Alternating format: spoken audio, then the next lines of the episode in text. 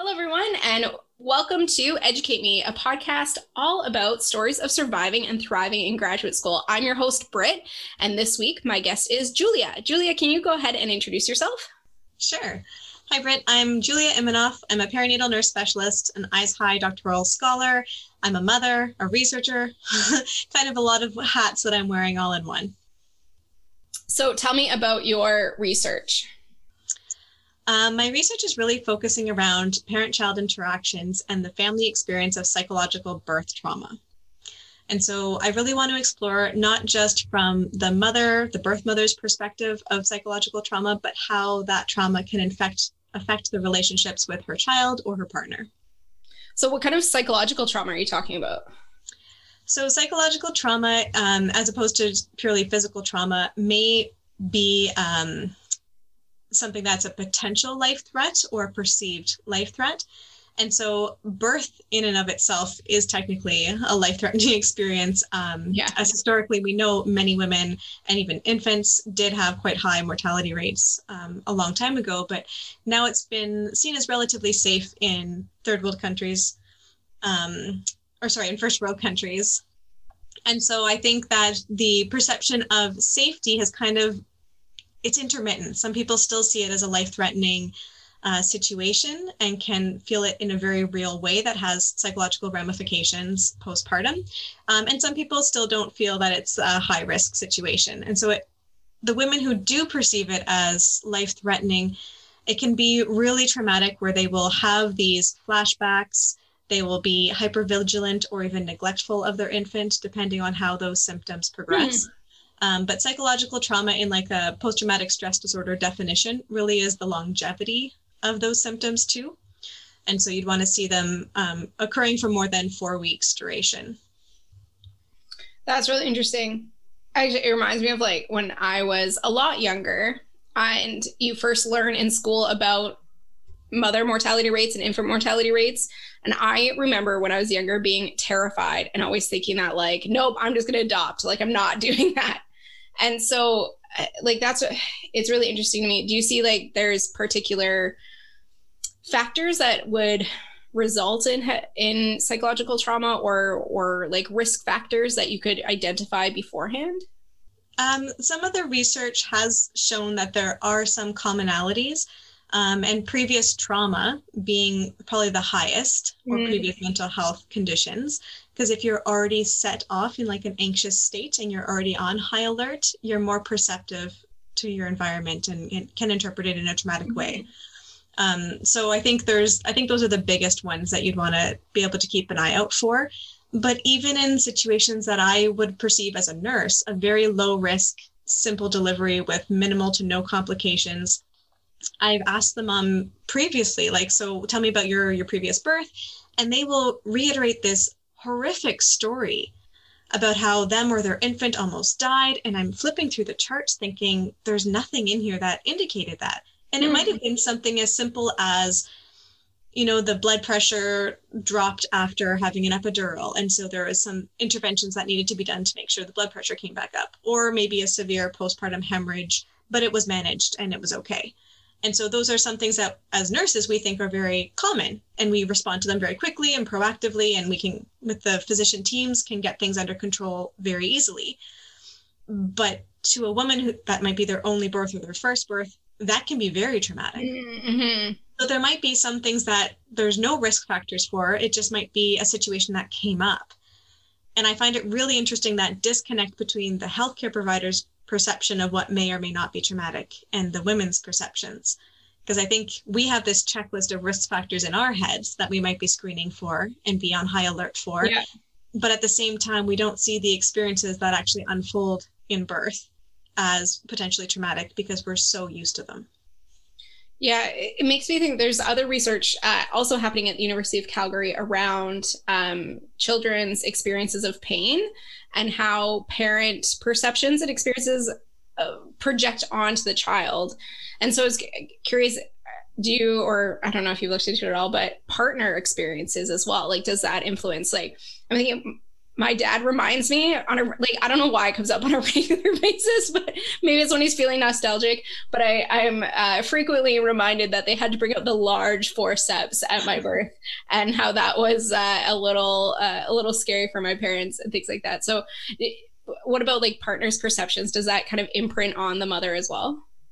Yeah, I, I I'm really curious about partners' um, perceptions of birth, depending on how involved they were. Um, right now, I'm focusing purely on the mother's psychological trauma, but I'm also interviewing the partners as well to see if mm. there's hmm. anything there as well. So even if the mother is imprinting on the partner. Mm-hmm, mm-hmm. But there has been research in like the lit reviews that I've been looking at that isolates like the partner's perception of birth trauma especially in emergency C sections when the mother goes under general anesthetic and the partner is kind of whisked away and doesn't get to be in the operating room and doesn't know kind of what's happening.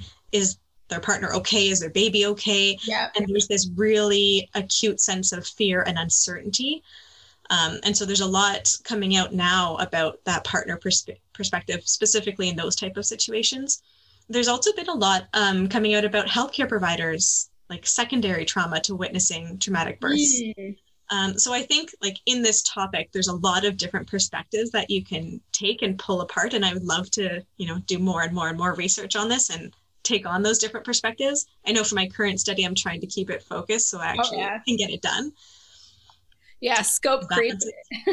yeah, scope creep is a real problem with uh, with research. And I remember at my master's defense, I kept getting asked these questions. I'm like, well, that's outside the scope of my research. However, the literature says, uh, and really having to yeah remind yourself to bring it back down and and the idea too that a phd isn't the end all be all like this isn't the only research you're ever going to do and eventually you might get to ask and answer some of those other questions too absolutely uh, so, speaking of being in a PhD program, what would you say has been your biggest challenge so far? I know you mentioned being a mother and, and a nurse and, and working, and I know you're also an entrepreneur. So, all these things going on in your life.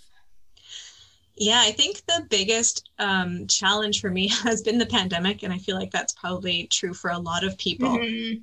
Um, and when March hit, I was just finishing up my coursework, which ended in May. Um, but I also became the full time care provider for my two small children. And my husband working full time and still teaching full time, it, it was still my responsibility to be in the house with the kids while I'm still taking classes and writing papers. And so juggling all of that became a real challenge. Um, and I recognized too the the stress of my children with this unsettling experience, and all of a sudden their world got flipped upside down, where their routine was totally, you know, up in the air. And so I really wanted to focus on normalizing this for them and making it uh, an enjoyable experience for them. And so my PhD work really did take a backseat um, for a while. And so my hope was really to like, you know, finish my coursework, get my proposal all in, defend by the fall. It's going to be kind of in and out. I want to get this done. And I was mm-hmm. full of gusto. And when that pandemic hit, it really shifted my my values and my priorities to really center around my family and supporting other families that were also struggling. So that's when our um, my co-founder Erin Lee and I started Colo Families to really support new and expecting parents. Um, and we're starting to kind of look at offering free nurse counseling sessions because we're seeing mental health challenges in new and expecting parents at such a drastic rate in the pandemic. And I know for myself, it was quite a challenge to try and juggle all these things. And only since September, when my kids started to get back into a routine and go to preschool and day home that I've even had some sort of semblance of routine and normalcy again when I'm starting to look at my papers and my lit reviews and getting back into it. But my fall defense timeline definitely got my candidacy timeline got derailed completely, and so now I've had to reevaluate um, and rejuggle this this crazy dynamic that's just shifting all of the balls in the air all the time. Mm-hmm, mm-hmm. Yeah, I think, I mean, I'm very much that way too, where I had everything. Okay, I'm going to uh, get my data. So when in March I was in the middle of data collection, I'm going to get my data and then I'm going to write and I'm going to finish. And I, I had initially a timeline of like when I'd finish and what activities I'd be doing. And then pandemic hits and you have to uh, pivot. There's that meme from Friends where they're taking the couch up the stairs. And I think that's like the meme of 2020. Yeah. Um, Exactly. And then this idea that uh, like good and bad things have happened and come up unexpectedly.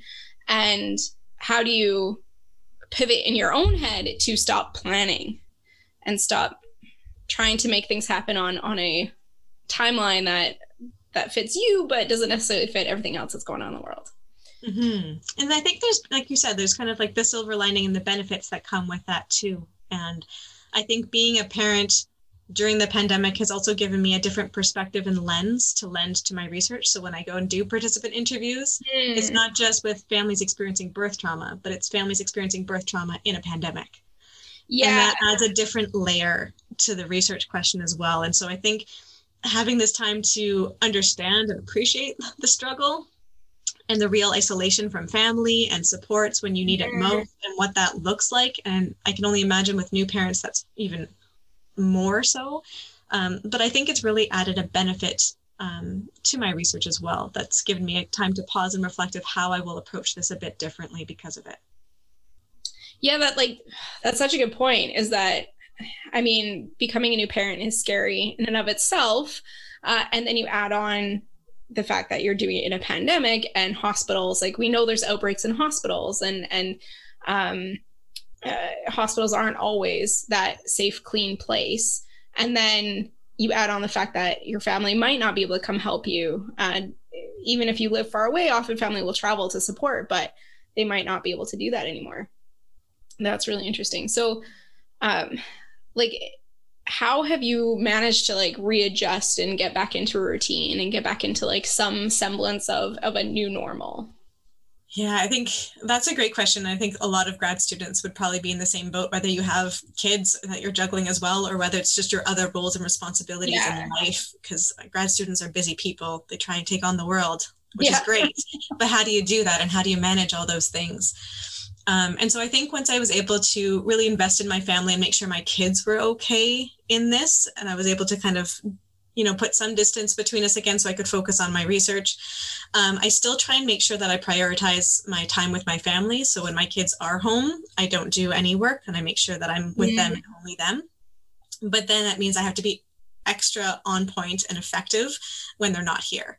Mm-hmm. and so i do have a journal that i like make a plan for the next day so that the night before I know exactly what I'm going to be doing, what I'm going to be working on with some like flex time, but a rough schedule of like objectives to kind of hit. And I try not to make my to-do list like 10 or 15 items long which they easily could be yeah. but not realistic to get done in a day so i try and keep it to the top three so what are my top three things that i need to get done today um, and that way i usually get those three things done and i can even move down the list if i want to mm-hmm. but at least that way my expectation is really realistic and achievable and then at the end of the day, I will also reflect on what went well that day, what challenges did, what challenges came up that I still need to work on and tweak.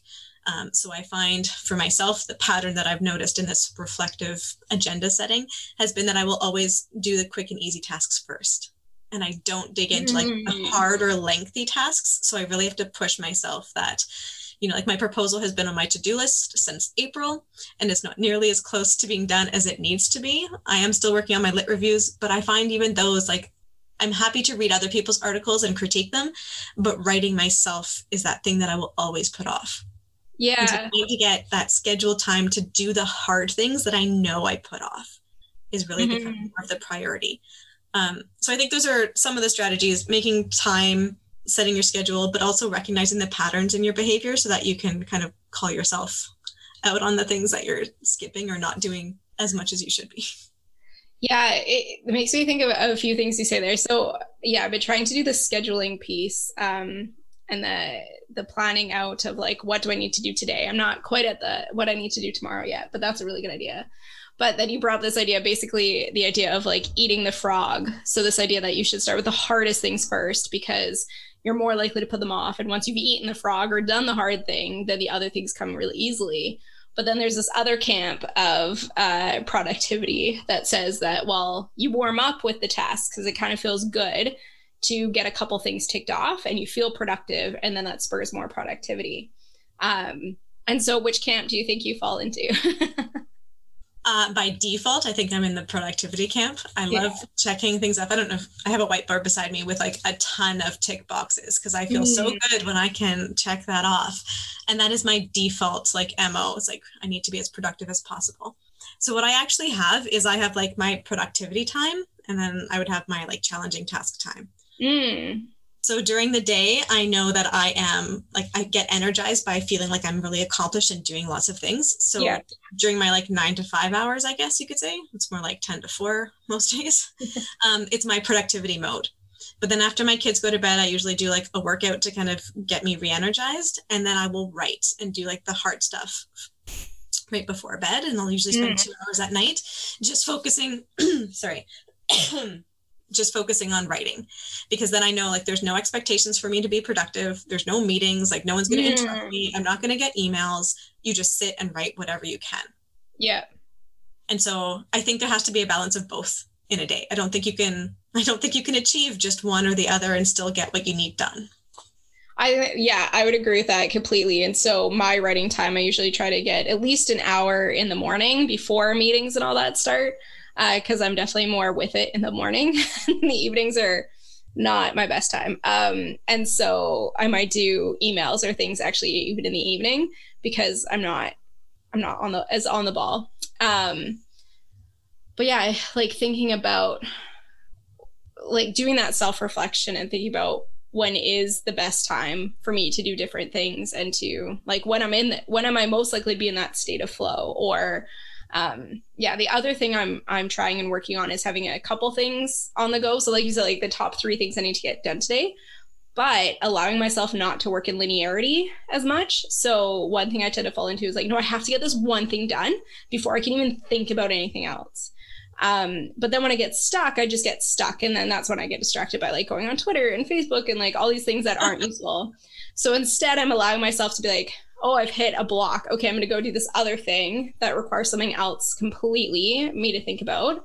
And then I can come back to to this thing later. So um, I'm trying that out. It seems to be working a little bit, but um, like when I think about in my master's when I was most productive, that's what I was doing as I was just constantly all day like hit a block. Okay, I'm gonna or I'm bored with this thing. Usually that's what my block is. I'm like I'm bored with what I'm working on, Yep. and that ability to then switch and flip to something else. So Yeah, I think that's a really great point, and that's I find I do my that in my work as well, and often my work is very different. So like between um, like wearing my nursing hat and thinking about clinical situations, or wearing my PhD hat and thinking about research, or wearing my entrepreneur hat where I'm more like marketing and design and like a total different side of my brain Mhm. I've flexed in a long time. But usually my three tasks are from different camps of my work. Um, and that really does help because then I'm starting to use my brain in a different way. And all of a sudden, this creative part might come into my research and inform a different thing that I didn't think about. Or, Mhm. So it's really neat to kind of see how just changing how you're using your brain can sometimes get you past those those roadblocks. Mhm. And then you don't waste the time sitting there being like, oh, like I need to get going and why can't I do this thing? And just using your energy then in a different way that allows you to actually still move forward. Yeah, absolutely. Yeah. I also really like um, how you mentioned like knowing when you're kind of in your flow zone. And I Mhm. think it was you that actually sent me um, a reflective piece on like how to find your tiger time, which is like Yeah, when you're yeah. really flowing. Yeah. And uh, I've actually been using that quite a bit because traditionally I'm a morning person and I would always write when I did my master's, I wrote from like 6 to 8 a.m. That was like my peak time. Um, but now that I have kids, that time really doesn't doesn't work for writing because I have to help them get ready and get Yeah. dressed and get at the door. And so I don't get them to my computer for like nine or 10, which is far beyond my flow time. And so I've had to figure out ways to like artificially stimulate that flow Hmm. at night, which I'm traditionally, yeah, not a night person at all. And usually I have to edit a lot of what I write at night because it's it's not where it needs to be. But at least I get something on paper. Yeah, you get that first draft out, or at least those first thoughts, which like staring at a blank screen is is one of the hardest pieces. right so i think it's really important for people who are juggling a lot too to keep in mind that just because your peak time might be what you think is a kind of set in stone there's ways to kind of stimulate it in different ways um, so can try and be creative with how to get that flow going to stimulate that creativity when you need it the most hmm And yeah, and it, it, like one of the ways that you do that, it sounds like is is by exercising as well, so that you're kind of uh, stimulating a, a new start. Like here's a clear break and a fresh start, and then and then work. Um, like I know people now are are uh, talking about on Twitter the uh, the like fake commute. Um, Yeah. To actually like go for a 15 minute walk or bike ride or whatever, uh, at the beginning of the day and the end of the day to to simulate what a commute would be like. Because yeah, like how many times have we been driving home and had a brilliant thought or been like, oh yeah, that's where I need to go next in, in what I'm working on. And so um, we don't get that when like literally my den space is just like next to the bedroom. Like there's no commute, right? It's like two seconds, which at first I thought was great. I can get to my work quicker. But what am I losing by not doing that exercise or that walk or whatnot? So mm-hmm. it's, it's, still dark out when I'm getting started though. So I don't know how much I want to go for a walk, but uh, I'm thinking about me. That's probably something I should incorporate. Even if it's a short walk. Yeah, yeah. Luckily, it's not too cold here, but it's uh, it can be pretty rainy. But it's it's the darkness. I don't like walk in the dark.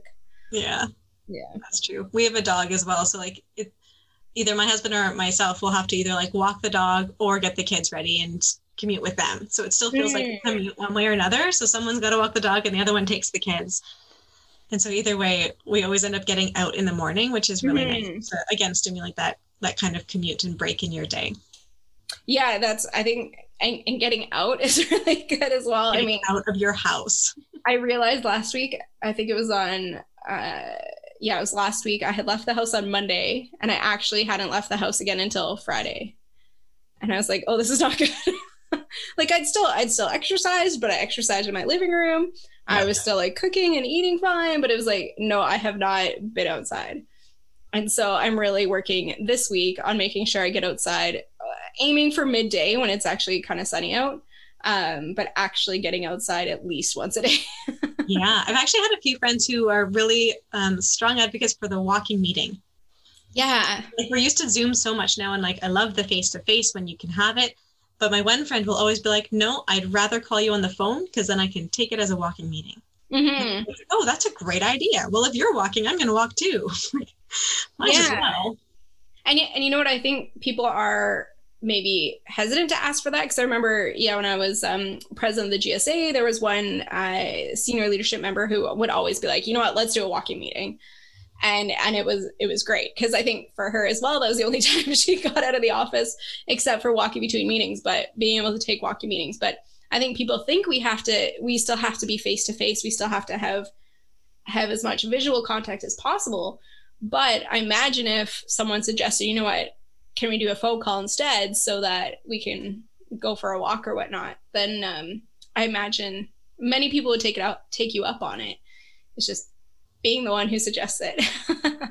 Yeah at first like i don't usually phone people. I'm not like a phone call person. Yeah. I'll always like text or email and now more recently zoom.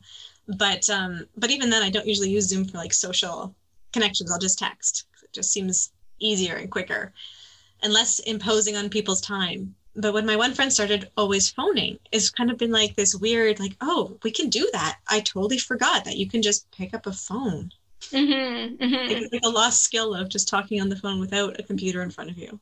It's true. It's funny. My family's actually pretty good at that. Um, like they'll just call, and then if you don't pick up, they're like, "Well, you didn't pick up. Like you're busy. It's fine."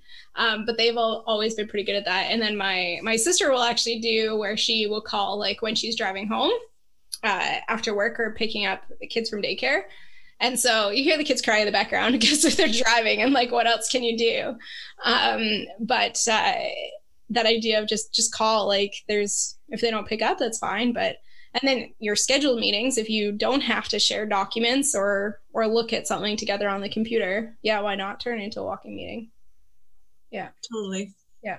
I think that speaks to like the flexibility that we need to have now. So, like talking about the flexibility in our research plans, but also talk about like our flexibility in how we work and our flexibility in when we work and where. Um, but I guess like where I'm struggle where I struggle with now is flexibility with boundaries.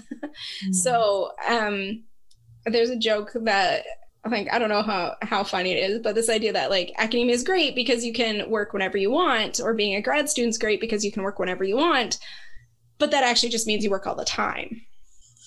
And so, uh, yeah, how do we how do we reap the benefits of flexibility, but also create boundaries? So for myself as well, like I try to keep, like I have three hats as well, I guess right now. So I'm teaching, doing PhD, and then working, and I try to keep them in buckets. So I try to work Monday, Wednesday, Friday, and I try to do the student thing Tuesday, Thursday. Doesn't always work out that way. Sometimes things overflow, but then I try to like take an hour there and an hour here and whatnot. But is that more harmful than just going with the flow and being flexible and being like, what do I want to work on right now? I'm not sure. That's a great, I think that's a great question. I think there's a few things to consider in that too, is more of like the accountability of the hours, especially like when there's a work and teaching element to it, because those actually have certain hours and expectations that are clearly yeah. outlined that you have to do. Um, and so you have to record it and keep it tracked somewhere. So. I think that's mm-hmm. a bit of a challenge when you're trying to go with the flow and how do you account for when you're multitasking and what does that look like? Mm-hmm. So having some kind of blocked time for those type of roles might be more effective. I know for me, um, I try, I tend not to track as much as I probably should be, especially being an entrepreneur. I feel like so much of my time is like volunteering in my startup because you don't like until you really are an employee. It's just it's all it's all your time. Um, so I don't really feel like I separate um, my tasks very well, other than the times that I'm like actually blocked off to be with patients or to be with my team. Then I can track those hours a bit easier. But I find I love just going with the flow. Um, I think there is a very sorry, I think there is a very real challenge too with um, that work seeping into everything you do. So mm-hmm. I know for myself, I love multitasking and being able to work on everything all at the same time. But at the same time, I want to make sure that I have clear boundaries of when I'm stopping or when I'm starting. Mm. So, like my time with my family is really important. So I never do anything before 9 a.m.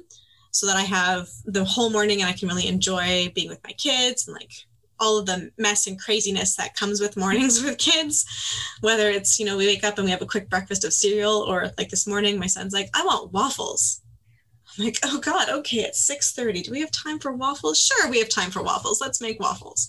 And being able to really enjoy that and not have to rush to be somewhere. So that's kind of nice. Um, and then in the evenings too, once I pick them up, I make sure I have no appointments between like 4 p.m. or 8 p.m. as much as possible so that I can really enjoy that full evening with them. Mm-hmm. So I think I it does seep into all the other hours around that, but when my kids are home and awake, there's nothing else that takes priority. Mm-hmm. I really like that because and I think that's one thing I fall into is always well I got to get back to the computer I got to get get to this and and spending that family quality family time when your mind is half on my next meeting whereas if you know well I start at 9 every day and that's just whatever I don't even have to think about what I'm working on when I get to the computer I know it's it's a, it's a nine o'clock start or whatever start. I like that idea. Yeah, and I think I think sometimes it's easier as parents to kind of make that set because your kind your kids often demand your attention, so there's not a lot of flexibility. You kind of have to be in that moment and have that quality connection with them. You know, sometimes my son will literally like move my face and be like, "No, mommy, look in my eyes," like. So they really want your attention, but I think it's really important for people who maybe don't have kids that are are demanding and they have different family structures or things that look a bit different in their life in terms of their relationships but to still prioritize that quality connections with themselves or with others and what that looks like because that really is what's going to fuel your soul mm-hmm. it's not mm. going to be your research it's not going to be you know sitting on the computer and typing that last paper and hitting submit it might feel good in the moment but really the quality human connections that you have in your life are what's going to sustain you Mm-hmm. So that's what we also need to make time for and invest in. Yeah, that's such a good. And I think um, that's also really hard right now. So for those who are uh, in a smaller family or um, living on their own, any suggestions of how we can fuel human connection still, um, even when we have to be physically apart?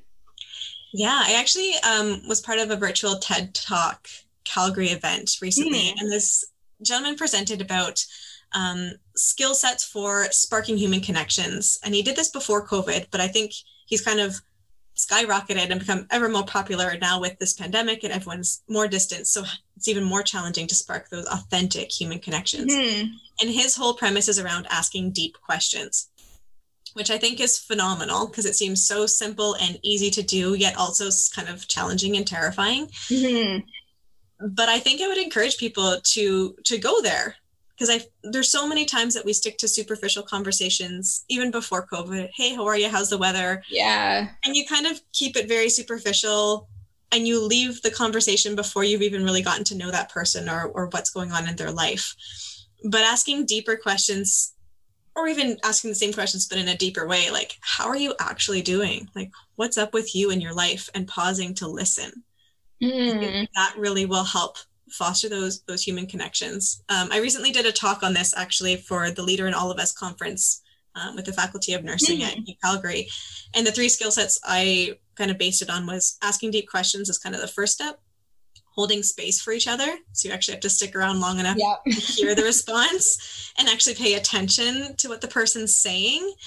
Um, but then also this um, onus to also respond with care and empathy so that you can listen to the other person, but also have this response that's not just going to be like, oh, that's nice when they just told you like things are not great. Yeah. you really want to make sure you hear them. That must be really hard for you. I'm so sorry you're going through this, or like, how can I help, or whatever the response is but making sure it's still empathetic and kind of connecting. And I think we all have this ethical imperative to have that caring response to each other now more than ever. Mm-hmm. And I think we, I think we all want to have that caring, empathetic response. But I think that second piece of holding time and space for people is so important because how many times back back in the old days when we would be passing each other in the hallway and it's oh hey how's it going? Oh good good okay bye. And you're literally just passing ships in the night. Um whereas then when someone actually stopped and was like well how are you? And and where are you at with things and what's going on? And even those hallway conversations felt so important and so powerful and that's one thing i hear from a lot of grad students is that we don't have those hallway conversations anymore like i i remember days when i'd be there our offices in education weren't used all that well but um, there was someone I knew in the office next to me, and I'd always just kind of pop my head in as I was leaving uh, or coming in to see, like, are they there?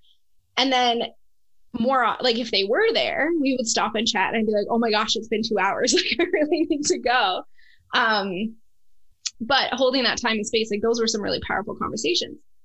But now, when we don't have those incidental running into each other, and this is one thing I hear like graduate students are really missing they're no longer running into the professor they had last semester and able to ask about something or or whatnot and how do we recreate those coincidental conversations I think that's a great question. I know that in nursing, we're feeling the exact, the exact same thing where we've really been um, missing those, like even in our breaks in class, we'd like go and get a coffee or something mm-hmm. and chat about our research together. And someone be like, Oh, have you thought about it from this perspective? And like your mind would just be blown or you get to know people in a really real and genuine way and i'm so thankful for that now that we still have those connections even though we're so distanced and now preparing for candidacy it's a very isolating experience so still having something to hang on to has been really great but when you can't recreate that what do you do and i think part of it's being brave enough to ask mm-hmm. and i think a lot of the professors or even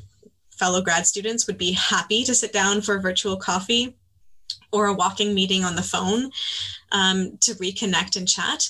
I know when I talked to my supervisor that I was really struggling, um, especially with writing and setting time. He set up time and space for me that we could connect um, and just sit on Zoom together and write. And we've just mm. doing like a writing group essentially, just a bit of an accountability piece. He's like, I've got a lot of writing that I need to do as well that I don't want to do. But it was me being vulnerable to be like, I'm struggling and I think I need more like connection. Mm. I need more something and he was able to facilitate that and it was like i got so much more done than i ever thought i would be able to in like in the four weeks that we had when we did this mm-hmm. um, so i think asking would be the first step asking if people's time and the worst thing they can do is say no and that's fine you just keep asking different people yeah. um, i also think there's different strategies for like making sure those connections are worth your while so i find like phone calls actually help you hold time and space and listen to each other in a more authentic way than on Zoom because on Zoom mm-hmm. we're mostly listening to what we sound like or looking at our own photos to see like how do I look in the so I find like turning off your self view in Zoom yeah. is really helpful or even just again relying more on the phone because you're really focusing on the words that they're saying and not so much on the face to face. There's a few different strategies I think you, people can take, but it's I don't think either of them are very easy to do. Yeah, yeah, it's so true. But I think like just as much as you might take that initiative to say hello in the hallway or uh, pop into someone's office it's that same initiative but it's just it's just a bit different um, i keep looking and i haven't looked too hard but i'm looking for some sort of chat software where you can see who's in the room before you join or you could just like hang out to see if someone joins you. So because it's this idea of like the water cooler at work, right? Like so in the grad students association office, we have very much this like open pit kind of in the middle, but and the water cooler is like literally right in the middle. And so one person goes to get water and you can see that they've gone to get water. So you're like, oh hi, and you start a conversation. And then before you know it, like everybody's out of the water cooler having having good 20, 20, 30 minute conversation that sure is distracting. You should probably go back to work, but it's really fulfilling in a lot of other ways. So I keep I keep dreaming of this this water cooler software where you can have it you where you're like, oh, I'm gonna take a quick coffee break. You pop into this chat software and then other people see that you're there and then they come too. Because I think there's there's an idea of like there's always going to be one person who instigates and sure as soon as that one person instigates then others will follow i uh, love that I yeah. don't, and I don't know if you need necessarily a particular software, but I would even say like if you have a group of people that you kind of socialize with on a regular basis or who want to sign up for the water cooler, you could just have like an email list serve that you just like email them the Zoom link when you're ever at the water cooler mm. and kind yeah, of pop in if yeah. they want to. And if they're still busy doing work, they'll just ignore the email and keep working. Yeah. Yeah, it's a really good point. Or on like I'm on like five different Slack channels for and, like, Slack. they're all they're all like uh I think two out of three or two out of five are like grad student writing groups and then others are different things. But could do the same thing where you just have a like a water cooler channel where you just pop something in and say, Hey, I'm here if anyone wants to take a coffee break with me. I like that. I'm just gonna do that. I'm gonna take the initiative and just do that. and I think you should coin it the water cooler because it's brilliant. I'm going to. I'm going to do it like right after this conversation. I'm going to create a water cooler for the grad college because I think I'm still an admin on the Slack channel actually. So if you're not, let me know and I'll do it. um, I really like that. I really like that idea because I've been struggling with like how do we create that incidental um, connection that isn't I have a question or I have a reason to reach out to you. It's just I want and it it's almost like I just want to talk to someone. Like I'll talk to anyone. yeah. And sometimes it could just be like, I just need to talk out loud. Are you willing to listen? Yeah. it could yeah. just be as simple as that. So that there's no like expectations of the other person per se. You don't necessarily need their feedback or their perspective. It'd be great if you had it, but you don't also want to put the other person out. Like, I need something from you. Yeah, like, exactly. You just need a point of connection and just to talk out loud with somebody. Will you be there with me? Mm-hmm. Yeah, because I think that that's one of the barriers is this fear of burdening others with what we have going on when we know that everybody else has so much going on as well. And to say, and then there's also the fronting that comes with being a graduate student of I have to pretend I have it all together because otherwise I don't belong in grad school. And of course, we all know that's not true, um, but we know we all think that. so mm-hmm. um, that that willingness to be a little bit vulnerable and say like, "Hey, I need I need a connection," or "I need to think out loud," or um, "I need some support." Yeah, absolutely. And I think every I think every grad student needs kind of like their their hub or their home where they can feel like they can ask that of a group of students, uh, fellow mm. colleagues, whether it's in your faculty or external mm-hmm. or cross disciplines. I think you really need to kind of find your your home or your niche of your your people, mm-hmm. wherever that may be. I know that in in the Faculty of Nursing, we recently started something called the Hermeneutic Hub because there's a mm. quite a mm. few researchers right now, or grad students who are studying using hermeneutic methodology. Yeah, which has been more than we've seen in a long time. So we decided to make a club. But it's been so great because you get to kind of talk about philosophy or kind of niche things about your research that you can't always talk to everybody about because sometimes they're like, I don't know what you're talking about, or that doesn't make sense to me. Definitely and with hermeneutics, right? Like some people are like, what are what? I don't even know what that word means. Oh, sorry, it's German. like, so it's really nice to have this this hub and this hermeneutic home where like I know I can reach out to any of them and just be like, hey, I just need to talk this out, or like, mm. can you look at this, or do you want to get together with me and like have a coffee and like read this article together? Mm-hmm. It's so nice to have people that I know I can just like kind of reach out to on the fly, and whether they respond immediately or not, like everyone's really busy, totally get that. But it's nice to have that sense of home or mm-hmm. my hub yeah. which is really, really cool. So I would encourage any graduate student to also kind of find your people, find your tribe or your hub or whatever yeah. that looks like for you. What I find really interesting is that for me, I have found that, and I like in three places. So I think I'm really lucky. Um, but all of them are outside of my own program. And I think one of the reasons, so with a graduate college at the University of Calgary, that's definitely one of those places because one of them is that there's no competition there because it's so everyone's from a different discipline. Well, I mean, there is some overlap in disciplines, but because uh, we have people from the same faculties, but not in the same way of within your cohort where there's you're all applying for SSHRC and you're all applying for the same awards and you're all kind of like using each other's benchmarks to find out am i am i moving fast enough? Am i too slow? Or like where am i in the process? Um, but these are people you just connect with about like the experience of graduate school and and being or trying to be graduate student leaders and those sorts of things and then another one is on twitter i found grad right slack. And so this is a, a group that meets on slack uh, and we have daily write-ins. And i've had a couple people from that group on the podcast as well. But what I really like is that it is all over the world, all different disciplines. There's uh, threads on just ranting, there's threads on tips and tricks, there's threads on like we celebrate each other's successes.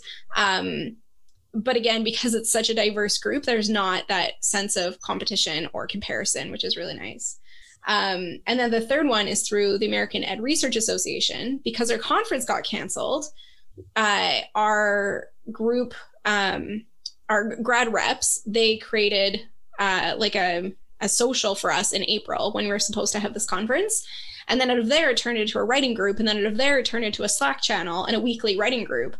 And it started off huge. Like I think there are probably like 50 people in this writing group to start off with. And so it was huge. So we would go into breakout rooms and all that sort of stuff. Um, but now it's probably about the same, like 15 people every week, uh, which is really nice because you're like like all these people that I feel I really know now. Uh, and you check in every week. So sometimes I don't feel like writing, but I go to see my friends because I'm like, well, I want to see how they're doing. I want to check in with them uh, and see what's going on for them. So, and then they're like, okay, we need to write now. And I'm like, okay, I guess I'll write. Uh, so Your that's pressure. Really Gosh. Yeah, exactly. Exactly. So, um, yeah, amazingly, like I've been able to find, uh, I mean, grad college start as an in-person community, but then online communities as well. So, um, yeah, the importance of finding community. And if you can't find one, create one. Absolutely. Yeah. I love that um, you're mentioning specifically with the lack of comparison because I think that mm-hmm. is um, a, a, very real phenomenon in a lot of faculties where it's constantly measuring up and like, oh, we were in courses together. How come they're at candidacy before me? How come they published like six papers already? Like, yeah. what am I doing? And all of a sudden you're like, the super like imposter syndrome. Like, I shouldn't be here. Like, well, who am I? Like, I'm not clearly not measuring up and all of a yeah. sudden you kind of take yourself down so i think you're right that you need to find not just a community but a community that you feel is encouraging and there mm-hmm. not that competition even if it's not like if it's inadvertent and it's not intentional it's sometimes like subconsciously still there oh yeah um, so i think it's really important to have kind of that openness and that supportive community even yeah. when it's not intentional but just make sure that you're you're not comparing to other people either yeah. You'll be far more productive when you're not always second guessing yourself or questioning whether or not you're making the cut. It's so true. And yeah, I would say my in my own program I have I have lots of acquaintances, but I have I would say two close grad school friends. Uh, one in the cohort ahead of me and one in my cohort. And I don't know if they compare themselves, but I certainly compare myself. And it's really hard not to. Um, and I was I was feeling so far behind and I was feeling like I just directionless and I'm behind and all these things. And then I was the first one to get a job. And then I'm like, okay, well, like clearly comparison, like there's nothing to say about comparison. Like we're all at different stages and we're all doing different things. So, and then I felt bad because I feel like, yeah. And then I was like, oh, now I'm going to contribute to their imposter syndrome. so I felt really bad.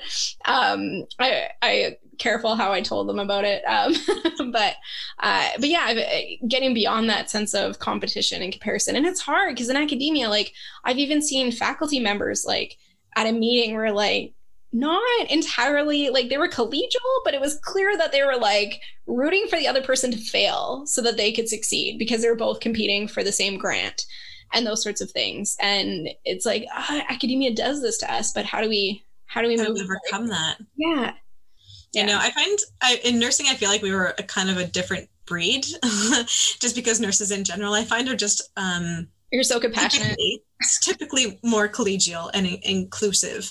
Um, not to say that that comparison and that like competitive edge doesn't creep in, but I think it's at a lesser rate or maybe mm. lesser intensity. Um, and I know like with my colleagues too, I'm sure like when we were in coursework, like I think I hit the ground running and I was so prepared and so ready to start this PhD. I like, I felt like I was just like a force to be reckoned with. And then when COVID hit and everything fell apart for me. And then all of a sudden, you know, like my colleagues who are at the same point in me are now, you know, passing their candidacy well before me, and I've still haven't got my stuff together. But I felt that in that whole thing, we've always been like rooting for each other. Mm-hmm. And that, like, whoever's doing candidacy at whatever time, we're like, you know, sending on encouraging texts to be like, you can do this. And if one person got a SSHRC, then they'd like still share what they learned even though like the others including myself were not successful then we'd like pick up and learn from them and apply again the next year sort of thing. So like it was always the value add to the group yeah. rather than like oh well i got this and you didn't. It was like yeah. what can i share with you to help you along because i was successful? Or like how can i celebrate your success with you? Yeah. Regardless of where i'm at. Yeah. And it's been this great like support network um even though like i i still definitely have felt like, oh gosh, now everyone's farther ahead than I am and I'm so far behind. But I also recognize that they don't have kids or like I'm juggling a few different things and maybe I've put my priorities elsewhere and life is different and that's mm-hmm. okay. And so sometimes it's that reframing internally as well. So it's not it's not me. It's just this is the way life is right now and that's okay. Mm-hmm. I'll still do mm-hmm. the best I can with what I've got and we'll just celebrate each other's successes along the way. Yeah, and I think like it made me think as you were saying that like a Mario Kart race, not that grad school's a race, but like in Mario Kart, just because you start out ahead, like doesn't mean you're gonna end ahead. And like just because they get to candidacy first, like there's plenty of time for them to slow down and to fall back. And uh, not that like I want them to have it that to happen for them, but I think recognizing that like where you are right now is not where you're gonna be as you turn the corner because that corner could either cause you to spin out and slow down or it could cause you to pass everybody um and and it's yeah like this idea that we can actually all win and we and it's just at different at different paces and some go faster at some parts and some go slower at some parts that's so true I love the analogy of Mario Kart. I'm just thinking of like, oh, those banana peels, they just seem to be everywhere right now. And I'm just spinning out. I'm probably thinking about this. I've been grading uh, BEd student metaphors for teaching and learning. And so I'm just like thinking of metaphors, and they just seem to come now uh, as I am constantly thinking about metaphors. But yeah, so now it's grad school is Mario Kart. That's that's I it. love it. That actually is quite fitting. Watch out for the banana peels. Yeah. so I think I think that's a good note to end it on. Uh, as we continue to watch out for the banana peels. So thank you so much for coming on the podcast. It's been a joy to chat with you, and I've really learned a lot just in this short conversation. Uh, thanks so much for having me. It's been an absolute pleasure. Thanks for listening to this week's episode of Educate Me. Don't forget to follow us on Twitter and subscribe on Stitcher, Spotify, Apple Podcasts, Google Podcasts, Podcast Addict, or wherever you listen to podcasts. A huge thank you to our audio producer, Sean Paris. Join us again next week for more stories of surviving and thriving in graduate school. Until then, stay in school.